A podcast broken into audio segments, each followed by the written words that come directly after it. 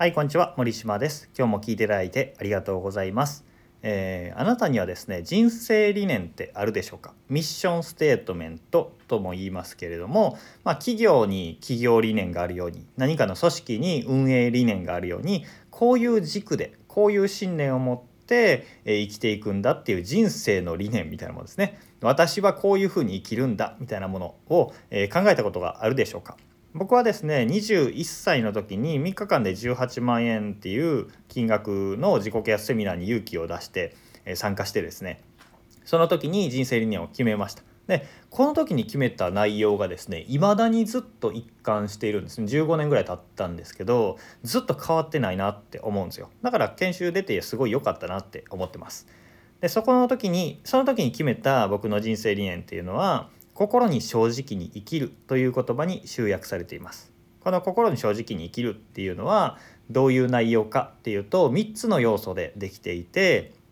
日々生活する中で失敗したらどうしようっていう恐れそして人にどう思われるだろうっていう他人の目そしてこうじゃなきゃいけないという常識みたいなものこの3つに、えー、縛られずに心の奥底で自分の心の奥底でちっちゃい自分がねこうやりたいんだとかこうなりたいんだって本当の心の奥底の自分が叫んでいる心の声のままに正直に生きる行動する発言するということをしていきたいなというふうに思いましたすごくね抽象的なことなんですけど、えー、これが大事だなと思ったわけです。でずっともうここ15年これを軸にして生きているんですけどこの理念を作った時は自分がどうありたいかだけだったんですよね。ただ人と関わる中でセミナーをこうしたりコーチングをしたりビジネスコンサルをしたりとかっていう中で目の前の人に対しても同じ思いを抱くようになってきたんですね。なぜなら多くの人が不安だったり恐怖思い込みだったり人の目を気にして自分のやりたいことを抑え込んでしまったり自分なんてこんなもんですよとかどうせできないんですよっていうことで自分の可能性を押し込めてしまうっていうことをしてさらに自信がなくなって自分でも何がやりたかったのか自分が分からなくなっていくっていう人が多いんですよね本当に多い。でそんな状況を抜け出して心の底で自分が本当になりたいこうなりたいんだっていう理想の自分になっていいんだよっていうことを伝えるのが僕の使命であるように感じています。まあ、使命っていう難しいもんじゃなくて自分が人の力になれる役に立てるっていうのはこれかなっていう感覚です。僕自身がそこにこだわりを持っているから、えー、伝えられること力になれることなのかなと思っています。少し古いんですけど SMAP とかの、えー「世界に一つだけの花」っていう曲でナンバーワンにならなくてもいいオンリーワンならもともと特別なオンリーワンみたいなね、えー、ことが言われたりとかアナと雪の女王でありのままレッド・イット・ゴーか、えー、ありのままっていう言葉が大きく流行ったと思うんですよ。これって本当にありのままそのままであなたはいいんだよっていう言葉がすごく甘美な響き甘い響きをしているし求められている時代だと思うんですね。ただ気をつけないといけないのって人が惹かれるありのままって自分の欲望のままにそのまま垂れ流すことでもないし何もしないそのままを取って出し切り出してこのままの私を受け入れてよっていうことでもないと思うんですよ。でこの言葉の真意って、え自分が本心から望むなりたい自分を表現する理想の自分になっていくっていうことがありのままっていうことなんじゃないかなって僕はすごく思うんですね。周りに過度に気を使ったり思い込みで自分を縛ったりまあ、失敗したらどうしようっていう恐怖で萎縮してしまったりそういう心の壁を乗り越えて本来理想とする自分を表現するとか自分になより良い自分になってより良いっていうかなりたい自分になっていくっていうことが大事なのかなって思っているんですね。それがありのままの私でいきたいみたいなことの本質なんじゃないかなって思っています。そしてそれをお手伝いするのが僕の仕事なのかなって思っています。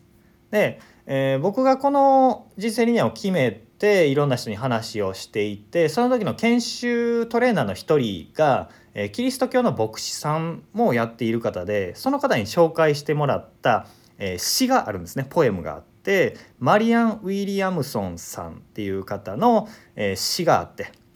最も恐れているものっていう詩なんですけどこの詩がねめちゃめちゃいい詩でいろんな人に紹介しているので最後のこの詩をちょっと長いんですけど、えー、読んで終了したいなと思います、えー、聞いてみてください。マリアン・ウィリアムソンの最も恐れているものという詩です、えー、人生のいろいろな場面で私たちを前に進めなくするもの。それは私たちの抱いている恐れです。でもその恐れをよーく見てみるとその恐れは自分が思っていたものと違うものだったりします。私私たちが最も恐れているのは自分の無力さではありません。とてつもなくパワフルな自分を一番恐れているのです。私たちが怯えているのは自分の闇の部分ではなく光としての自分なのです。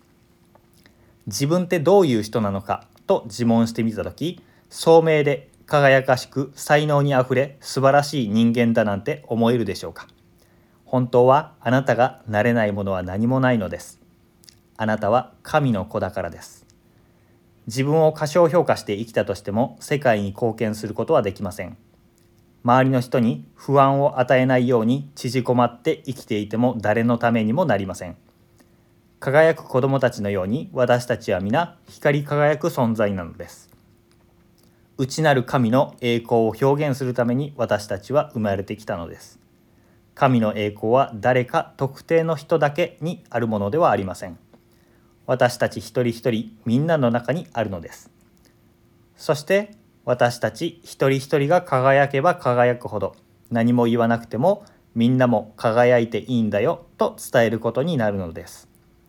私たちが自分の恐れから解放されれば私たちが存在するだけで他の人々も自然と恐れから解放されることになるのです。だから自分の恐れを乗り越えることは聖なる神の仕事なのです。それはあなたのためだけではなく世界中の人々みんなのためになるのです。という詩です、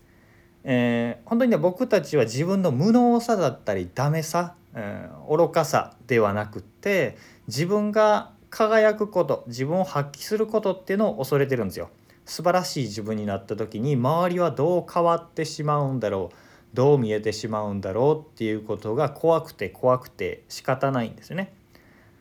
でも自分が自分らしく輝くこと自体自分らしく生きること自体が周りにも実際は勇気を与えることになるわけですね。その恐れを超えるっていうことが、えー、素晴らしいことなんだろうなと思っています。僕自身がそうありたいしそうある人を一人でも多く作っていければなと思っております。ということで今日も聞いていただいてありがとうございました。森島でした。ではまた。